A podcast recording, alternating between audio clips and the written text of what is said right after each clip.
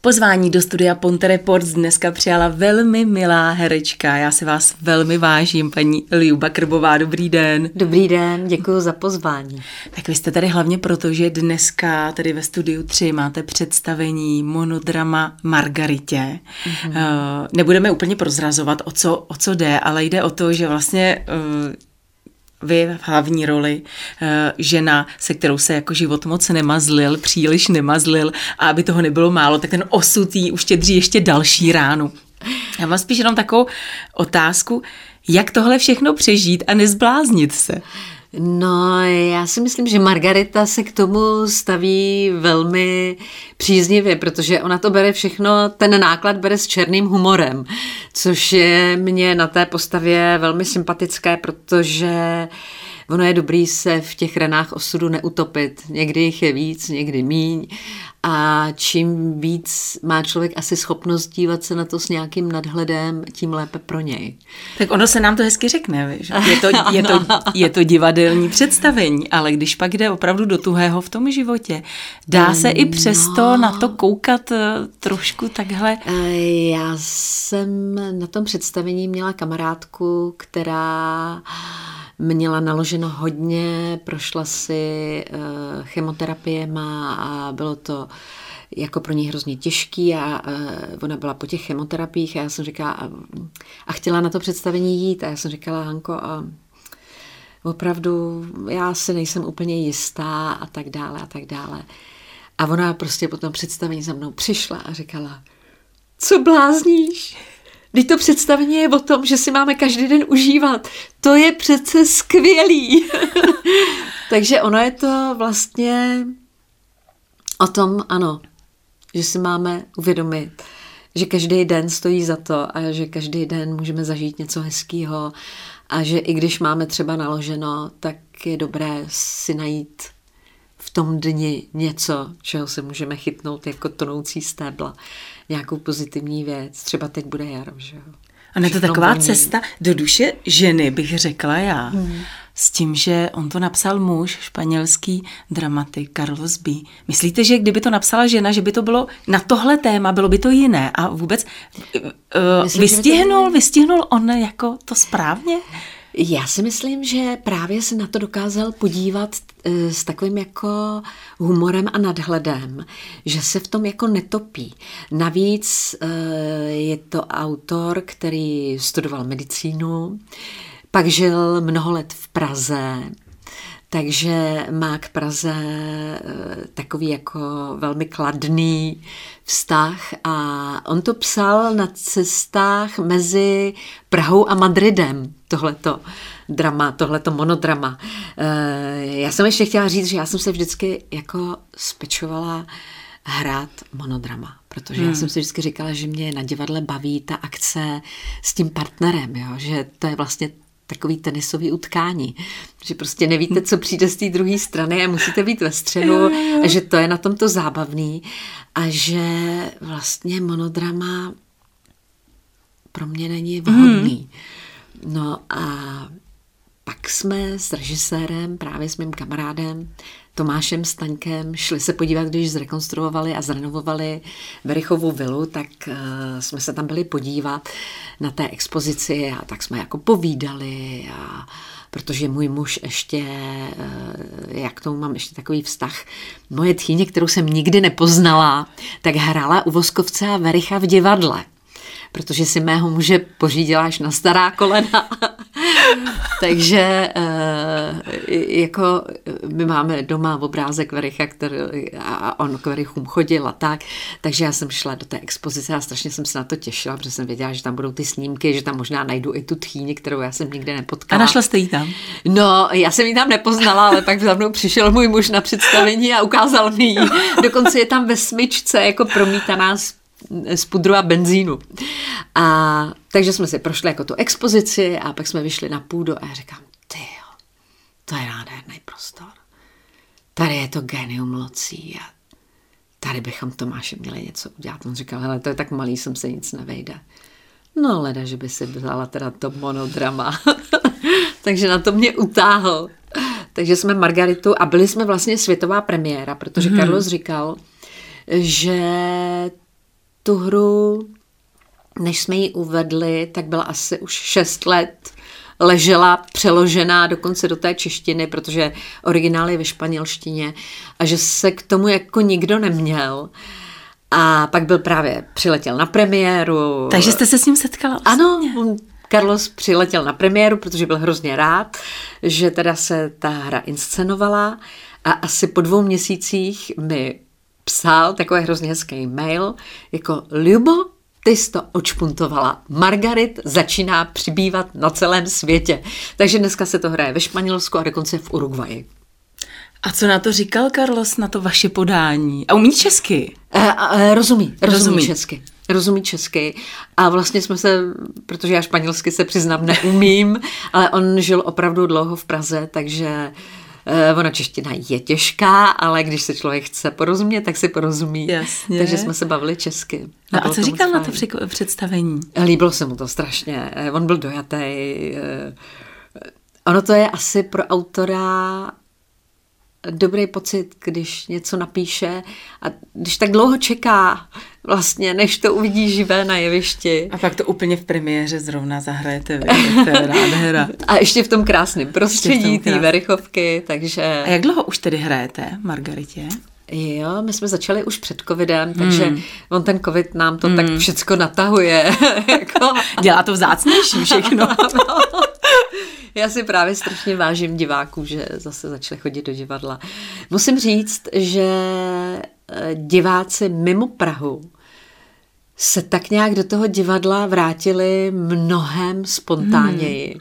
Že když hrajeme mimo Prahu, tak většinou máme plno. A v Praze se ještě nějak tak úplně neprobudili. Tak nejvyšší čas. Jako... Já doufám, že ta Praha to dotáhne. Já bych ještě chvilku zůstala... Uhum. Přímo ne u té hry, ale vy jste v nějakém rozhovoru prohlásila. Být ženou je úžasný dar, holky, užívejme si to. Stále si to myslíte. V čem si myslíte, myslím. Že je to lepší být ženská než chlap? No, já si to myslím, že to máme těžší. A ta těžší cesta vás jako líp formuje. Uhum. Protože my se musíme naučit zvládnout tu rodinu, tu profesi, ten multitasking, že jo. Prostě a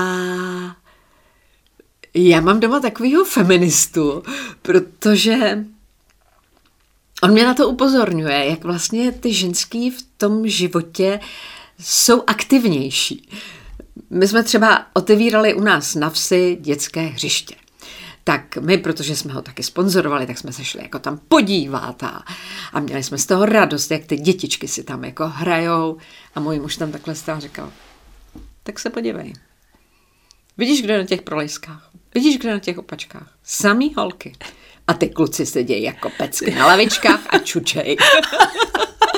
No, tak teď jsme vystihli přesně tu mužskou, tu mužskou letounu, tu mužskou povahu. Na... Ale já nejsem jako žádná feministka. Jasně. Já si říkám, že bychom to tady bez nich měli strašně smutný. To určitě, to v každém případě. No a v čem třeba vy to ještě shledáváte jako tu výhodu, to, že to je lepší být ženská? No tak samozřejmě pak je tady ta výhoda mateřství a to, že vlastně člověk prožívá vznik toho života, že jo.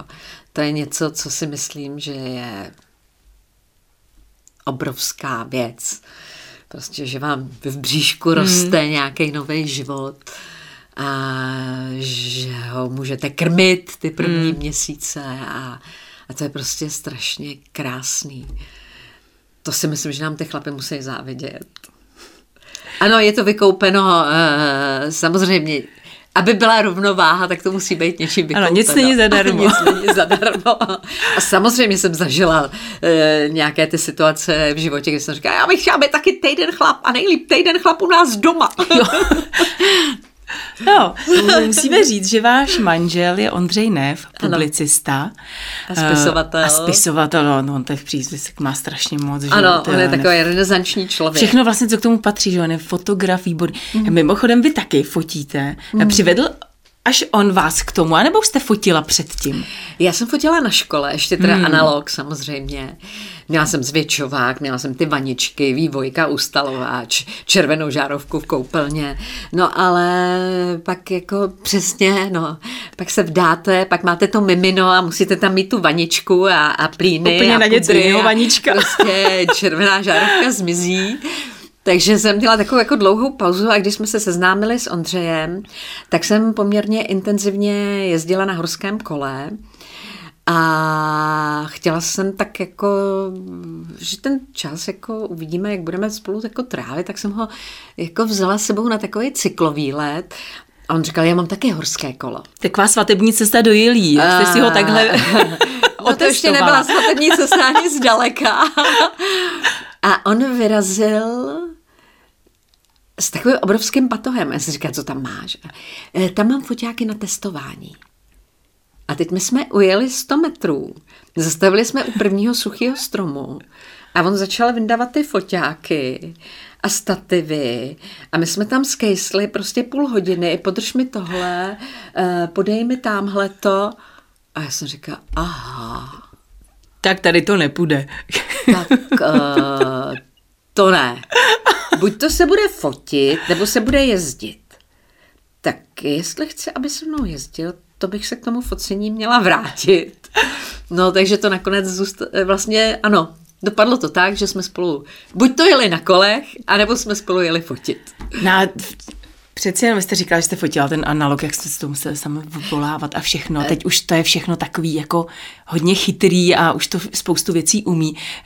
No já si musím říct, já teda musím říct, že vlastně veškerou techniku digitálu mě naučil můj muž. No a v čem shledáváte tu výhodu? Bylo to lepší tenkrát nebo teď tyhle digitály? Vždycky všechno má své pro hmm. a proti.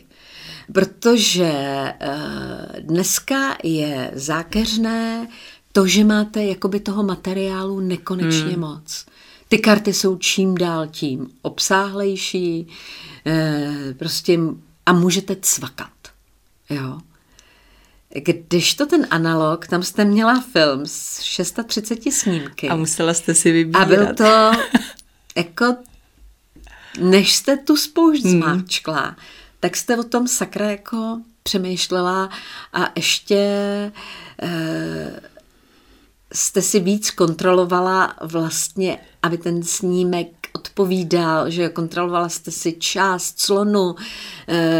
Dneska spousta lidí fotí na automat, protože hmm. ten foťák to spočítá, o chytrých telefonech ani nemluvě. Chytrý telefony vám udělají lepší snímek než běžný fotoaparát, protože už si to hmm. automaticky vám udělají H D R, že jo. Ty clony vám tam poskládají a vy prostě máte pocit, že geniálně fotíte. Takže říkám, všechno má svý pro i proti, protože pak se stane, že se v tom množství jakoby utopíte. Hmm. Že si přivezete z dovolený patnáct set fotek a už se k nim vlastně nevrátíte. Už to je takový to zlo. Akorát. Když to, když hmm. jste jako dala ten film vyvolat a čekala, kolik bude dobrý. A nedej Bůh, když se povedla jenom jedna, tak jste si ji nechala udělat a možná i zarámovala, abyste měla vzpomínku na tu dovolenou. Takže říkám, všechno má své pro, pro i proti a mně se strašně líbí, že spousta mladých lidí se k tomu analogovému hmm. focení vlastně dneska vrací. A co nejraději fotíte? Já se věnuju nejvíc cestovní fotografii, mm. protože ono to focení, ono to taky vyžaduje, aby se na ně člověk jako soustředil. A ono nejde jako, a teď mám, jako přišla jsem ze zkoušky, e, naladávala jsem pračku, pověsila to prádlo, e, teď půjdu se psama, no tak si vezmu foťák a něco vyfotím. Takhle to nefunguje. Mm-hmm. Takže já se sebou vlastně většinou, pokud nefotím kamarádům něco, nějakou rodinnou událost nebo vyloženě něco takového, tak si sebou beru foťák na cesty, protože vlastně při poznávání se hrozně hezky fotí. Hmm. Protože vy se na něco díváte, to je taky.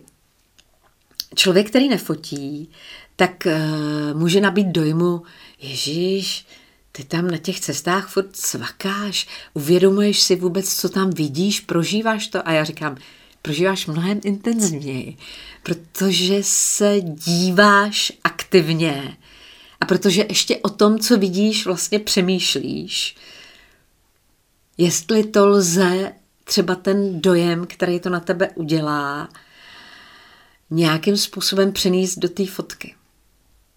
A já mám největší radost, když mi někdo řekne, že viděl moje fotky z té nebo z oné země a když má pocit, jako by tam byl. Tak to je pro mě úplně... Já nepotřebuju mít fotky v National Geographic, ale když mě někdo řekne, hmm. že má pocit, že v té zemi byl se mnou, tak to já jsem úplně blažená. Takže někdy i vystavujete přímo vaše fotky? No já jsem, já občas dělám nějakou výstavu hmm. fotek, což obsahuje vždycky strašně moc práce, protože musíte udělat vlastně nějaký smysluplný hmm. výběr, že jo? Pak ty fotky nějak adjustovat a, a, a tak dále a tak dále. Ale vlastně v době covidu, kdy skončila možnost cestování, celý svět se nám jako uzavřel, tak já jsem z toho byla taková jako frustrovaná, protože to hmm. cestování je pro mě takový jako strašně hezký relax a já to cestování miluju.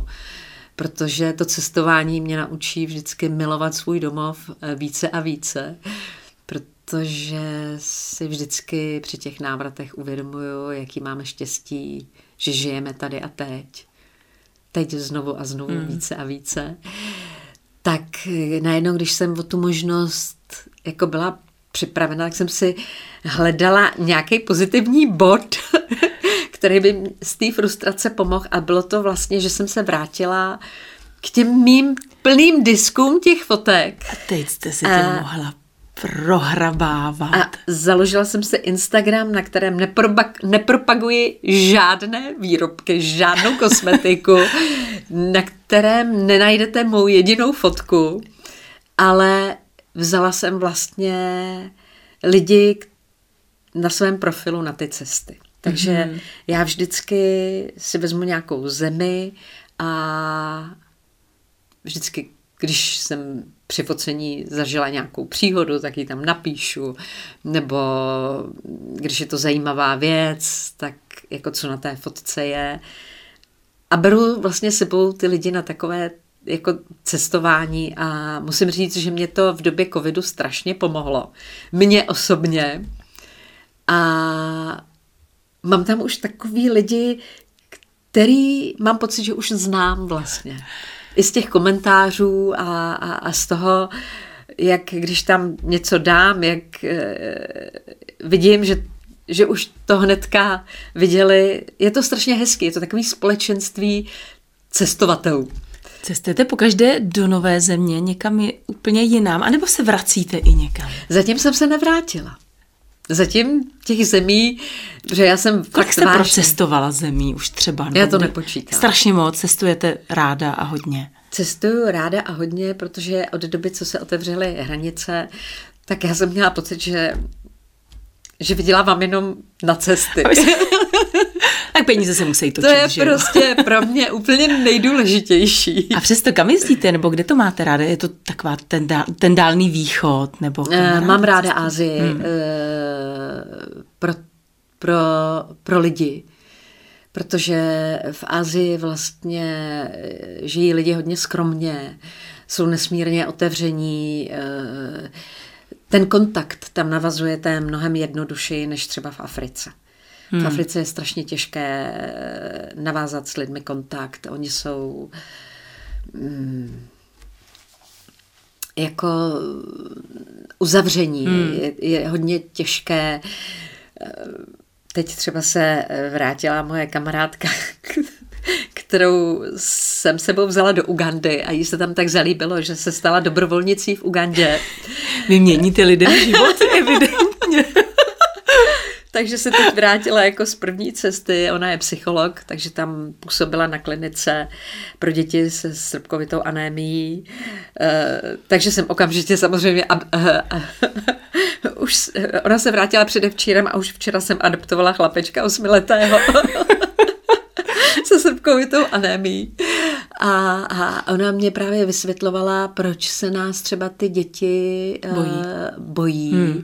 protože uh, prostě ti rodiče, jak se báli jako toho vstupu těch bílých hmm. lidí, uh, tak jim říkali, že bílí jsou bílí zlí, jsou zlí hmm. že je chytí a sežerou. Mm-hmm. Takže ona říkala, že oni vlastně teď musí na tom venkově v té Ugandě přesvědčovat ty rodiče, aby v těchto bludných pověrách nepokračovali, mm. protože když potom to nemocné dítě přivedou na kliniku, kde je třeba bílý lékař, tak mm. aby to nespůsobovalo problém. Jo, takže to se vám v Asii nestane, no. A tak vy vůbec k té Asii vy máte poměrně blízko, protože já o vás vím, že před dvaceti lety plus minus, vy jste dokonce reprezentovala Českou republiku v bojovém umění wušu. Ano, ano. Takže jak je to s těmi bojovými uměními? Protože já vím, že vy máte, vy snad děláte i to čikung, nebo co to všechno děláte. Mm. Tak povídejte. To je taková hezká věc, ke které jsem se dostala vlastně ze zdravotního důvodu. Mm.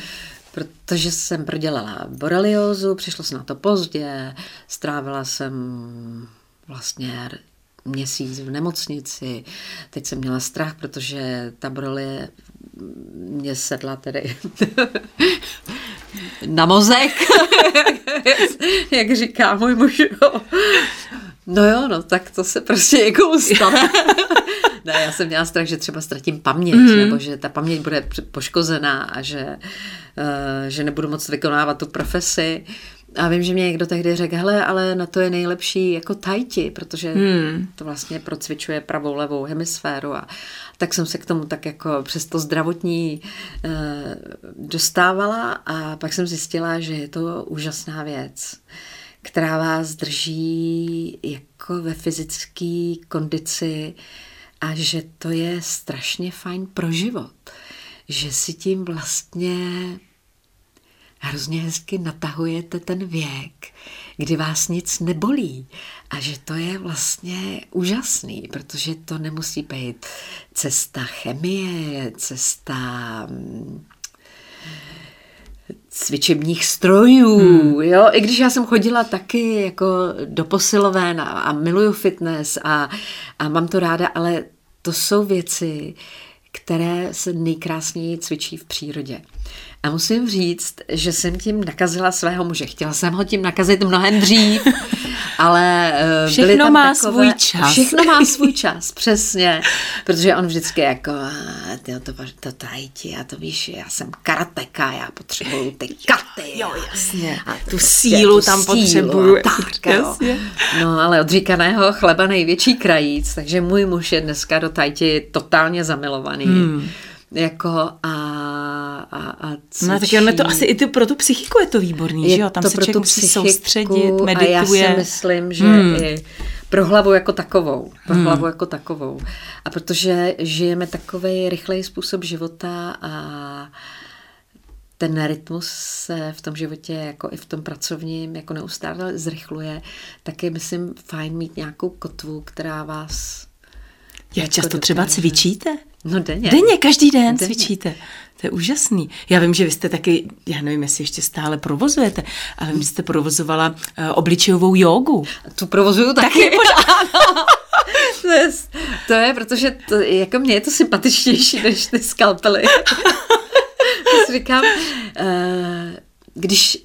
Ono to začalo tím, že vlastně jsem si na tom cvičení ověřila, že můžete jako poměrně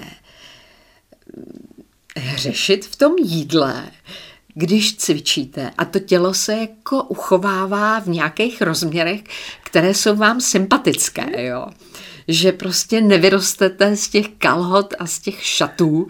Já mám dokonce doma legendární šaty, které jsem dostala k dvacátým narozeninám. A jsou úplně, jsou. úplně nahoře v té skříni. A občas si je tak jako sundám a zkontroluju, jestli, jestli je to, je to v pořádku. Takže jsem si zjistila, že to cvičení jako drží to tělo v pořádku. A přitom člověk, když ale na to kouká, tak říká, hmm. že oni nic nedělají, že to jsou jenom takový ty různý, říkám, tak toho se člověk přeci nemůže zapotit. No, tak to se zapotí, to se zapotí, ale já dělám teda nejenom tai chi, ale vlastně dělám i ty rychlý hmm. sestavy kung fu, čikung, hmm. jako je to rozšířený a můžu vás ujistit, že se zapotí. No evidentně to jako funguje, když se na vás podíváme, to v každém no případě. Tak jsem, když jsem si říkala, tak, takhle, tak když jsem se dozvěděla o obličejové józe, tak jsem si říkala, to musí přece fungovat i na ten ksicht. Takže jsem se dala na cestu obličejové jógy. Je to samozřejmě srandovní, protože ano, prostě pracujete s tím obličejem. No jasně. Ale já si říkám... A tak ono fakt... pro vás i jako pro herečku je to i tak ano, jako výborný ano. Vrát. Já s ním pracuju rozmluvení se a podobně. Ano, ale uh, my máme rodově prostě podbradek. Máme dvojitou bradu.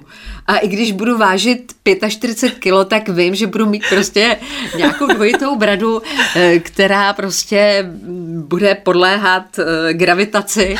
Takže já cvičím na tu moji dvojitou bradu prostě takový ty cviky legrační a ten do strany a tak. Takže prostě buď to ráno nebo večer, když se mu toho zrcadla, čistím si zuby, dám si to sérum a tam je potřeba prostě chvíli vydržet. A mě to vždycky dělalo problém vydržet, protože jako co budu dělat, protože když jsem odešla, tak už jsem si nevzpomněla, že pak mám dát ještě ten krém, než to takhle, já si zacvičím u toho zrcadla obličejovou jogu, pak se napadlám, se. pak se napadlám tím krémem a jdu. Můžete si odškrtnout. A, mám odškrtnout. No a jaký vztah tedy, když už jsme tady to nakousli, tak jaký vztah máte k jídlu obecně? A dáte si třeba ráda nějaký vínko nebo něco? Protože člověk a... z vás má pocit, že toho moc nesníte. Aha, tak to není tak úplně pravda, protože právě když máte vlastně ten výdej, ten výdej tak poměrně musíte taky doplňovat. A jo? Řešíte taky třeba něco sladkého občas a podobně, nebo... Co? Už dneska to bylo asi tři mončery. A tak to my určitě rádi slyšíme. Protože včera jsme měli nějaký kamarády na návštěvě, já jsem říkala, a co jim dám ke kafíčku, to bylo takový neplánovaný, a mám tady mončery, takže jsem se ho otevřela, že jo, oni všichni dietáři, no tak... No tak na koho to zbylo, že jo? Já, ale tak jste mi prozradila, tak ještě před vysíláním vy máte pejsky. Mm-hmm. A vy tedy denně minimálně těch deset jedenáct kilometrů nachodíte. A když se mě to nepodaří, tak to příští den musím nahradit, abych nepřišla o ten průměr. Takže... Tak jste říkala, že když nemáte představení, tak dáte i dvacet kilometrů denně. Včera to bylo dvacet, no. Takže chodíte po lese, relaxujete. Včera jsem měla volný den, takže to se to krásně jako splní, protože že jo, já jdu na dvě procházky se psama, no tak to máte desítku, jen to fikne. Pak jsem s mým vnukem, jsem ho učila jezdit na kole, tak to jsem za ním furt popobíhala. No a pak jsme měli ještě večer trénink, no tak to tu dvacku prostě se nezastavíte. Dáte. No, to je... no a co vás teď aktuálně tedy nejvíc zaměstnává? Divadlo, film, seriály, co vás nejvíce? Protože přeci jenom máme vás tady jako herečku ano. A moc jsme tady toho... toho... O tom hraní neprobrali. O tom hraní neprobrali, tak no, co vás teď ne, nejvíce zaměstnává? Uh, my jsme zkoušeli uh, jako tuhle sezónu hru, kterou jsem vybrala před, před covidem, která se jmenuje moc hezky Miluji tě, tak se měj.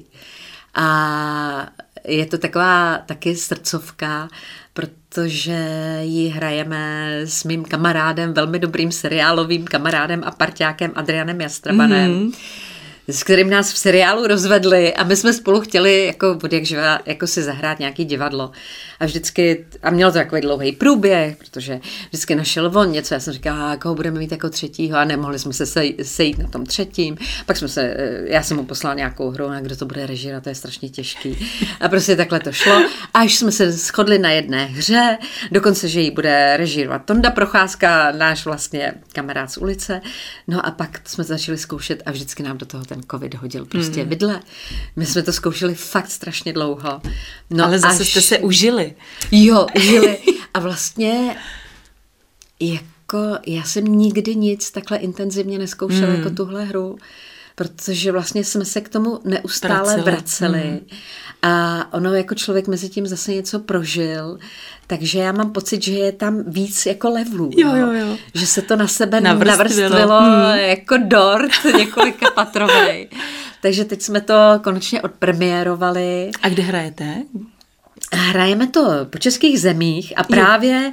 musím říct, jako my s tím vyjedeme někam mimo Prahu a máme narváno a v Praze to hrajeme, teda pravda, v nově otevřeném divadle Metro na Národní třídě. Mm-hmm.